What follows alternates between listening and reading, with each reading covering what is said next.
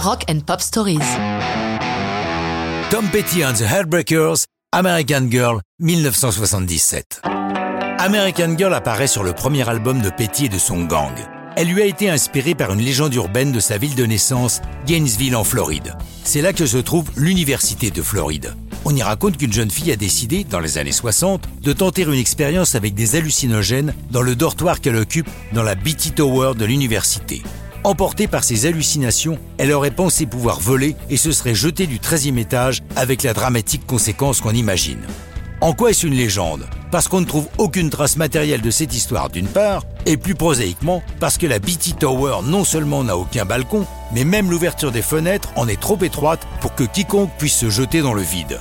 Lorsque Tom Petty écrit American Girl, il est déjà installé en Californie, dans un petit appartement à Encino, une des localités qui composent Los Angeles. Il raconte Mes fenêtres donnaient directement sur le freeway et le flot incessant des voitures me donnait l'impression de vagues qui se fracassaient sur la plage. C'est pourquoi je fais allusion à des vagues dans le texte. Les mots me sont venus très rapidement et ça a été pour moi le début de mon style. Raconter des histoires de gens qui cherchent d'autres buts dans la vie pour la rendre meilleure qu'elle n'est.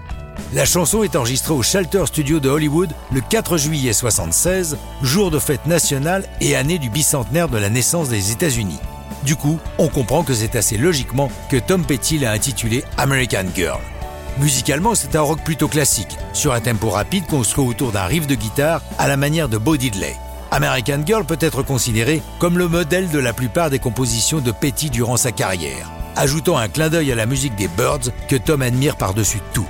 La combinaison de sa guitare et de celle du guitariste Mike Campbell sonnant irrésistiblement comme celui de la douce corde légendaire de Roger McGuinn, leader des Birds. D'ailleurs, McGuinn enregistrera sa version de American Girl en 77, ajoutant en plaisantant C'est sûrement une chanson des Birds que j'avais oubliée. Aux États-Unis, American Girl ne trouve pas son public, mais est bien accueillie en Grande-Bretagne. Par contre, elle devient vite un classique de Petty et ses Heartbreakers. C'est d'ailleurs la dernière chanson que Tom et son groupe interprètent en rappel d'un concert au Hollywood Bowl le 25 septembre 2017. Ils ne savent pas que c'est le dernier concert de leur carrière.